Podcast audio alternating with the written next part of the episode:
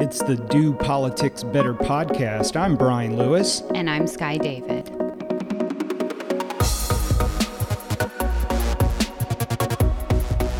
What a mess it seems to be at the General Assembly. Battle lines are being drawn between the governor and the Senate, the Senate and the House. Sky, what is going on? I don't think anybody knows what's going on, including those involved in the process. Like we discussed last week, like you just hear different things from different folks as to what's happening. But I do know that they continue to say they're getting closer and they think they'll reach that number within a week or so. So, what do you think of the House kind of making this move this week where they hold appropriation meetings? It's not their time in the budget, right? The Senate goes first. What do you think's going on here? Right. There were some stories last week that the House was just going to go ahead and draft their budget, just go ahead and start. And so folks sort of thought that's what was going to happen. And I was in Gen Gov yesterday morning, on Wednesday morning, and basically a couple people raised their hand. They were like, What are we doing? Mm-hmm. Can you just tell me what the process is? And uh, Representative Cleveland was like, I don't think I'm supposed to say this but we're just doing this so that the Senate will move. and so he just blatantly said, like, you know, this is a dog and pony show. Yeah. Yeah. It certainly felt that way in the JPS committee. And then, you know, so for those of you new to the budget process, the way it works is one chamber uh, starts the process in a biennium. So this this biennium, biennium, it's the Senate. They go first with a budget, then it moves to the House. Last biennium, the House went first, and then it moved to the Senate. So by the House kind of having these appropriation meetings, it looks like they're starting the process. But one thing is kind of missing out of these meetings. Representative Saine kind of admitted it in the media yesterday there's only enough fiscal staff, uh, the folks that actually write the budget, to work on one chamber's budget at a time. So they can't split fiscal staff, or both the House and the Senate will be hurting. So fiscal staff right now is completely booked up by the Senate. Yeah. And I thought it was interesting yesterday, Senator Berger kind of took a shot at the House, right? Um, he had learned through media reports that the House was having these appropriation meetings. And he says it might get them here more than one day a week. Uh, kind of taking a shot at kind of this slow schedule over on the House side. It doesn't seem like we're at a healthy place right now. It definitely does not. And I think that the Senate has been frustrated with the House for that scheduling for a while. So, all of the frustrations, you know, when you're in a fight with someone, all of your frustrations, that pent up, those pent up things seem to just come bubbling out. Yeah. And then Governor Cooper, he interjects himself in. He's at a Council of State meeting this week. I think it was Tuesday. He's at a council of state meeting and he he's like, "Hey, I'm a part of this process too." That the House started, he said the House started at 26.4 billion, the Senate was at 25.5 billion. And then he was talking about like he's in this process, and while I think he's at twenty six point six. Twenty six point six. So he throws it in, and and it just seems like all three uh, institutions, House, Senate, and Governor, are going at each other, and the clock is ticking. We have until July one to get this budget done. But Sky, it's not just the budget, right? There's other fights going on. We saw a major battle this week in the in the Senate in particular. Right. This was the first time since 2016, and that is when there was a law put into place where the Senate has to confirm Governor Cooper's or whatever, whoever the governor is, his secretary nominees, kind of like you see in Congress. This is the first time that a committee did not approve one of those nominees, and it was for the Department of Environmental Quality. Yeah, uh, the nominee is Dionne Delli-Gatti, and apparently there seemed to be a lot of flap about her inability to answer questions around pipeline and gas energy policy. And then the Senate yesterday, Senate Democrats, which uh, they walked out of the committee in protest, which seems to be something that they do. There's really no parliamentary remedy that they're giving. Like in Texas, where last weekend Democrats left the Texas legislature and denied a quorum. The the Senate Democrats here in North Carolina, when they leave, they're just leaving, right? It doesn't. It, it Yeah. has no consequence on on whether this vote happens or not. Yeah. So we're recording this uh, on Thursday morning. There should be a vote this afternoon in the Senate on this nominee. Apparently, this nominee will be rejected. A motion has been made by Senator Paul Newton, Republican down in Cabarrus County. If this nominee gets shot down today, which it seems like that's going to happen. Uh, Governor Cooper needs to come up with another nominee, and we've learned it cannot be her. Right. He cannot renominate her. All right, so we're, we're, we're kind of considering having a section on the podcast where we call it the PCS of the week because there was a big PCS this week in the House of a Senate bill. Can you talk a little bit about that? Sure. So this was another version of unemployment benefits. And so over on the Senate side, we saw last week the Senate proposed their version, or two weeks ago, their version. Um, Senator Edwards proposed a version that would pay folks to get back to work. And then the House pretty much has a bill that's that cuts off the federal program of you getting $300 a week if you're on unemployment. So you would get your North Carolina unemployment, then you would get that extra federal money. Uh, Representative Jason Saine, PCS Senate Bill 116, which had the very amusing title, Let Them Play, Let Us Watch Sounds creepy. sounds creepy. So this bill has changed into an unemployment bill. So we have two competing bills now around unemployment. And the reason they're doing this is because there's this narrative out there that that people are not looking for work and getting work because they're making more on unemployment. And this is really hurting the retail sector, the hospitality industry. But it's also interesting because we have two competing unemployment bills. We have this budget impasse going on. And when you have a budget impasse, neither chamber really wants to hear the other's bill. So it's going to be interesting to see if either of these bills get heard anytime soon. I agree. And what's also interesting about the House bill versus the Senate bill is that the House, again, put their PPP provision into that bill. So it would allow for those expenses paid with PPP money not to be taxed. And, you know, there was a big debacle about that, which we have discussed in the past mm-hmm. about the House versus the Senate. So they're putting some things in there they know the Senate doesn't like. We had the pleasure this week of welcoming Senator Jay Chaudhuri to the Do Politics Better podcast. He joined us for an interview on Tuesday. The Do Politics Better podcast is supported by the North Carolina Travel Industry Association. Founded in 1955, NCTIA has a distinguished history of partnering with the North Carolina General Assembly to strengthen and preserve tourism in North Carolina. Visit nctia.travel for more information on how you can support your local tourism destination and the thousands of North Carolina jobs it creates. Senator Jay Chaudhuri, thank you for being on the podcast. We appreciate this. Well, it's great to be with you and Sky, Brian. Where is your district exactly here in Wake County? Well, the you know the short answer is that my precinct that I live in, which is in the Cameron Village neighborhood, is the southernmost part of my district. But um, in fact, I do not now represent the Cameron Village Shopping Center nor Cameron Park. Um, I believe it's not called Cameron Village anymore. you know, I'm, I'm, I'm glad. I'm glad you've corrected me. The village, the village district, um, for listeners out there, uh, and so it travels. Um, it travels from there all the way north up to Granville County, um, kind of running along Highway One, and then runs uh, west to Durham County.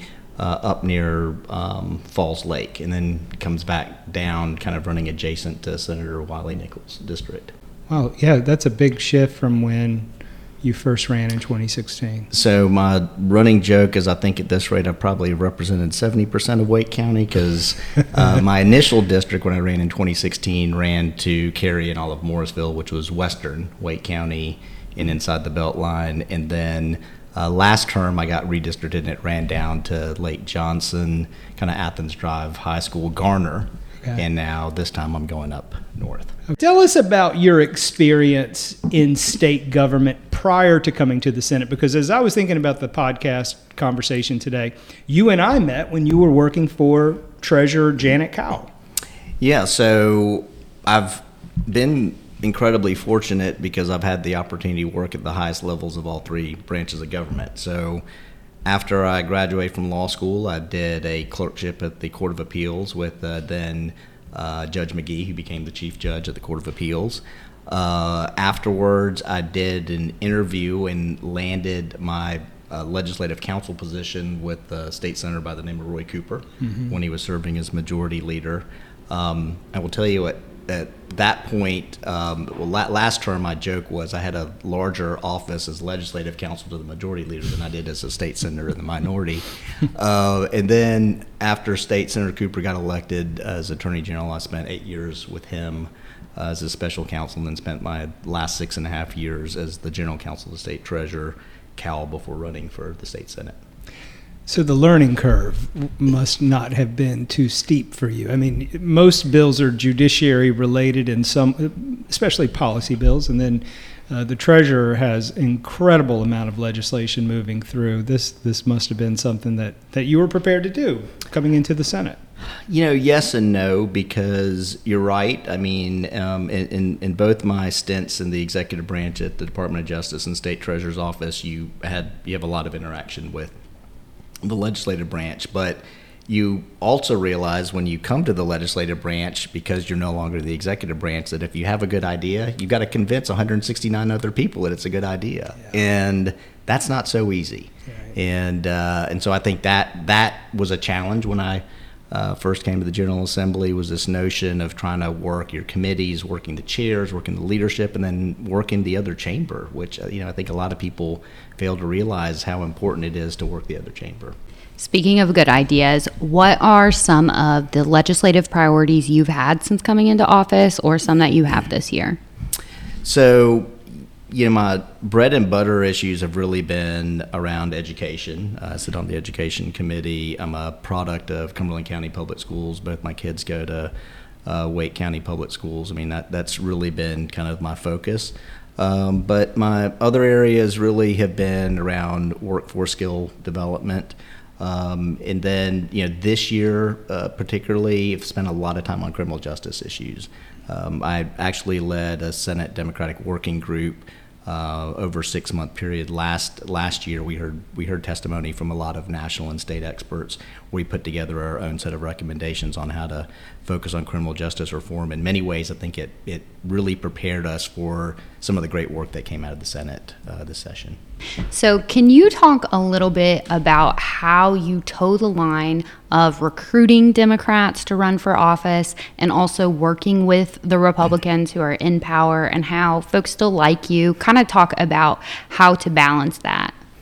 Oh man, that's such a tough question because I, you know, I think especially in the Senate because we're a smaller body. I, I think we're a more tightly knit body. Uh, you really defend, you really develop personal relationships with uh, members across the aisle, and then you know when in, in my role as whip, I also play a significant role in recruiting candidates and raising money for our candidates, and it's um, it, it's hard to do, but I mean, in, in many ways, I think most members of the Senate understand that you you're there to um, essentially gain power, which allows you to be in the majority and pass bills. But uh, yeah, but but you can but you can kind of divorce that from trying to work within the chamber. I mean, one of the things that I did when I joined the Senate is I spent a lot of time talking to other members who I respected. One was Representative Rick Glazier, and um, some of the advice he gave me was never shame anybody on the Senate floor, which I try not, which I've never done, and uh, never make it personal, and, uh, and and really never question the motive for why somebody introduces the bill that they do. And I think if you can kind of leave that aside, I think you can have a good civil debate and agree to disagree, and hopefully still be respected by members across the aisle. We, we talked to a senator, Senator Danny Britt. Um, he's been on the podcast. He's been around this table for Do Politics Better Dinner. He has introduced a lot of legislation around criminal justice reform, and he speaks really highly of you. Like he says he really likes partnering with you. But at the same time, you would like to get that seat down in Robeson County, right? Yes. All right, so dig a little more for me here, Senator. Well, you know, Senator Britt's a great guy. I will tell you that my relationship with Senator Britt actually started with our wives because they um, met each other through the Sir Walter Cabinet, which is a you know membership-based organization for partners and spouses of legislative members and elected officials, and uh, and that relationship developed. And uh, you know, Senator Britt's just a great guy. He's he's easy to get along with. Uh, I grew up in Fayetteville. Obviously, he grew up in Lumberton, so we you know share share that geography. Mm. Um, but I've also felt really comfortable. I mean, you know, we co-authored an op-ed piece when the pandemic started that talked about setting up a small business grant program to help small businesses, and um, and so again, you know, I think part of it is I think he understands my role as whip and what I'm charged to do, uh, but at the same time, you just try not to make it personal. And uh, and I think people understand politics at the end of the day is kind of a business. I mean, the bottom line for Democrats is to flip the chamber. The bottom line for Republicans is to put us back in the supermajority minority, excuse me. And again, I think as long as you're not making those uh, you're not making it personal, mm-hmm. uh, I think people will respect you. Can you expand a little bit on working for Governor Cooper when he was the majority leader? Yeah, so I came in um, really for the last four months of his time as majority leader when he was running for attorney general. So I mean, I had some opportunity to represent him on um, some juvenile justice work that he was doing, but really the you know the extent of my experience working for him was my eight years when he served as attorney general. Uh, I, I, learned a lot of things from him uh, that I still hold dear today as an elected official. I mean, number one, which is really true about him, is the priority he puts towards his family, mm-hmm. and I think that that's the same thing for me. I mean, to the extent that I can protect my weekends and spend time with my kids and my wife, it's incredibly important. I learned that from him. And I think the other thing that I learned from Governor Cooper, I remember going into his office uh, one day and he said, "There's always two sides to a to an issue. Sometimes there's more than two sides to an issue, but to be open to arguments, um, even if you may hold them." Dear to understand that there may be an opposing argument to an issue that you might be open to, that you might actually be able to find a compromise to. Some might argue that we're, as lawyers, we're trained to do that, but I also think that you've got to be open to arguments if you want to be successful in the legislative branch. When you're describing working in all of these different branches of government, did you always have an itch to run for office? How did you come about running? That's a it's a great question. So I really, when I got involved in public service, I didn't really have a desire to run for public uh, public office. And then uh, when 2015 rolled around, and Josh Stein decided that he was going to run for attorney general because the attorney general was going to run for governor, so it was a bit of a domino effect. You know, the way that Attorney General Stein tells it is like I was encouraging him to go run for attorney general so the mm. seat would open up. And then my joke with Josh Stein is, well, you were running, you were encouraging Governor Attorney General Cooper to run for mm-hmm. governor, mm. so the seat would run up, would open up. But no, I mean, I, I didn't have any. Uh, I had really no intent for running for office, but I think when the seat opened up, it presented an opportunity. One, because the district at that point to me represented kind of what I call old North Carolina, which were you know several generations of families that are inside the belt line, plus what I'd call kind of new North Carolinians, because there's a huge immigrant population in the western part of the district in Morrisville, and I felt like what better person that could speak to those populations than me. Mm-hmm. Uh, the other thing that was incredibly influential for me was I had read a column by David Brooks in the New York Times he does this column. I don't know if he does it anymore, but it's called Life Reports, and he surveys Americans in their 70s, and he asks them if they could live their life differently, what would they do? What would they do to change their lives? Hmm. Number one response was take a risk. I wish I would have taken a risk earlier in life. Hmm. And so I looked at the district. I said, you know, if the uh, I'm going to give it 110 percent, but if I didn't win this election, I wasn't going to run again. But I decided that this was going to be my moment and taking a risk, and I went out and I raised the money. uh, knocked on 7,000 doors four months straight through the dead of winter until early spring. Our campaign did 40,000 doors and we did 300,000 phone calls. And I made a lot of those phone calls. And we had an incredible grassroots effort. And come primary night, we won by 26 points. I want to ask you a process question. Governor negotiating with Senator Berger, negotiating with Speaker Moore.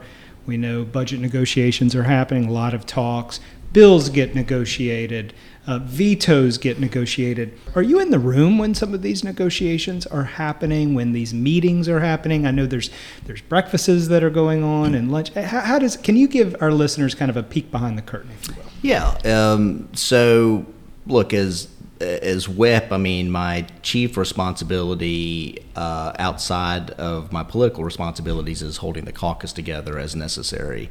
And the fundamental belief as whip is that if you can hold the caucus together, uh, you have an opportunity to gain additional leverage when you're negotiating um, with the Republicans. And so uh, now that doesn't hold true with uh, with every bill, but certainly holding together is an important equation in trying to be at the table.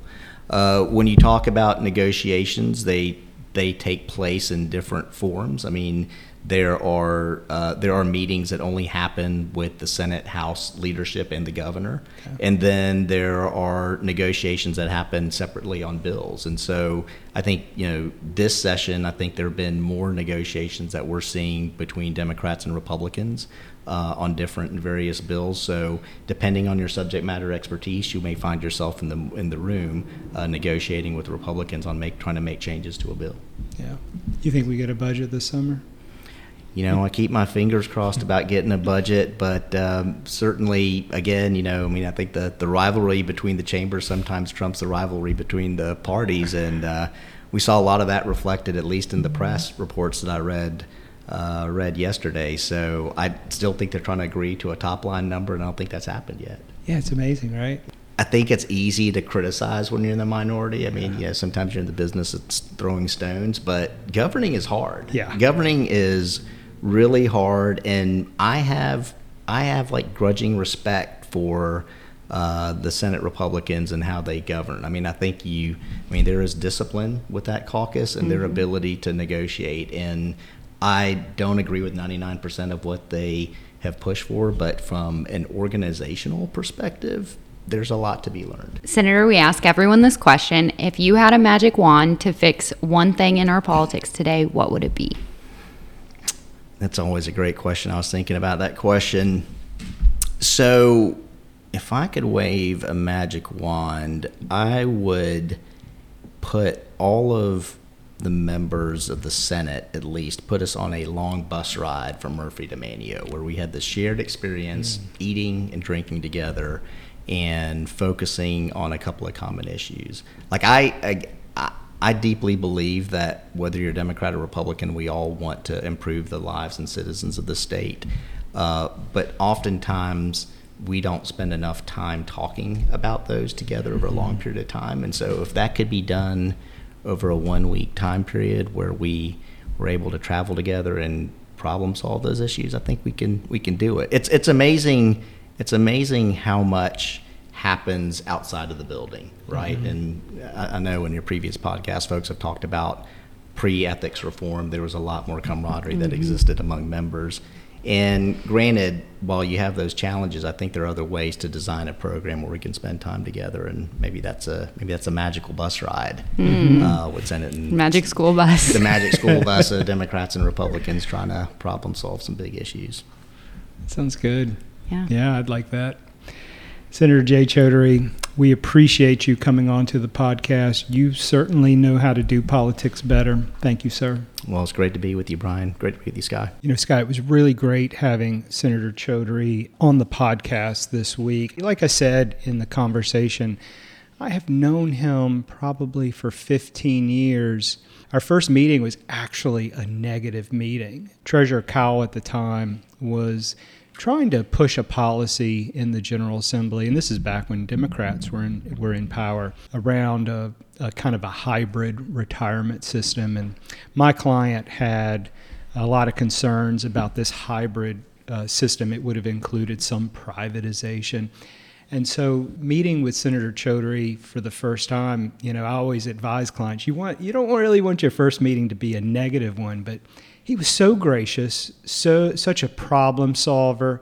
Sat down, heard me out. We had some sessions with him and and the treasurer, and and it was just such a positive meeting. And so having him come into the Senate, I, I've really enjoyed working with him. I know you've worked with him on a few bills. He is easy to work with, and I think that's why both sides of the aisle really enjoy working with him on different topics. We had spoken in the past about the program evaluation division of the General Assembly that it was it is no longer with us mm-hmm. and they, it turned into the Joint Commission on Governmental Operations, which there are a lot of members of that committee.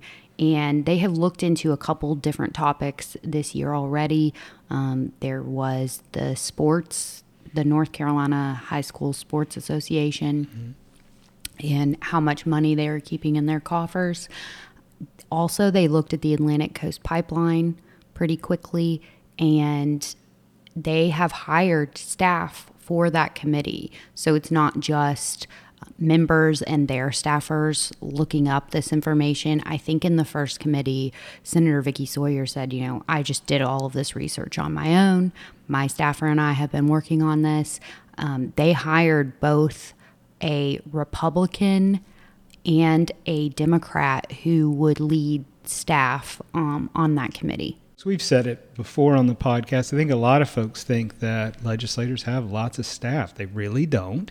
They handle thousands of issues. And there's been criticism of the PED program. Were they at the behest of the chairs of a committee? We would sometimes see studies come out, and it was kind of what the chair wanted. It's going to be interesting to see how this plays out. I did see this week that a letter was written to Senator Berger and Speaker Moore yeah. from a former PED. Uh, he was the director of the program. Still getting a lot of criticism, but it sounds like we are moving forward in a, in a good way. Yeah, I think that that had like the signatures of folks that lead PED divisions across the country, and you kind of see him popping up on Twitter criticizing this move as well. Yeah.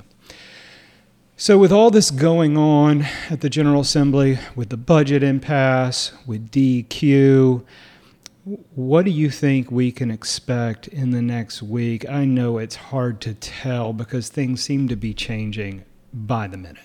Yeah, if this were an emoji, it would just be the girl shrugging her shoulders. I don't know. Yeah, I don't know either. What I do know is we are not going to see a lot of legislation move in the Senate that are House bills, and we're not going to see a lot of legislation move in the House that are Senate bills. I was speaking yesterday to an advocate who was uh, walking the halls on a bill, and she asked me, she listens to the podcast, she stopped and asked me why I didn't think her bill was moving. It was a Senate bill that was parked over in the House. And I told her it's it's being caught up into the budget. And she said, Well, it has no budget implications. This is a policy bill. And I said, Everything right now is getting caught up in the budget. So you and I are hitting the road this afternoon. As soon as the General Assembly adjourns, we head to Charlotte for a board meeting for a client. While we're there, we're going to try to hit some other clients, stop in and see them. Are you ready for a ride to Charlotte with the top down, enjoying this beautiful sunshine? So this morning I looked at the weather to see what I needed to wear today, and I saw that it was going to storm like all afternoon. And then, like, a sense of existential th- terror set in, hmm. dread, mm. if you will, because then I was like, oh no, we're going to have the top down. It's going to be raining. I'm going to be soaking wet, and Brian's going to refuse to put the top up on his car because of weather being a mental state. So here I am. Weather is a mental state or a state of mind, as I like to say. And also, just the law of physics, Sky. If you go fast enough, then the rain can't hit you, it just goes over you. well, that is our podcast for this week. We hope that you take the time to rate, review, subscribe, share this podcast so that listeners can find us. Download it, then undownload it, re download it. That's right. We hope you have a relaxing weekend, a great week ahead. And remember to do politics better. We, we didn't send out stuff until like 6:45. I know, I was lollygagging. It, it really is annoying for me when that you do that because then I can't read before I work out, and then it you know shifts my whole schedule. I'm sorry I'm not at work at, until 6:30 in the morning.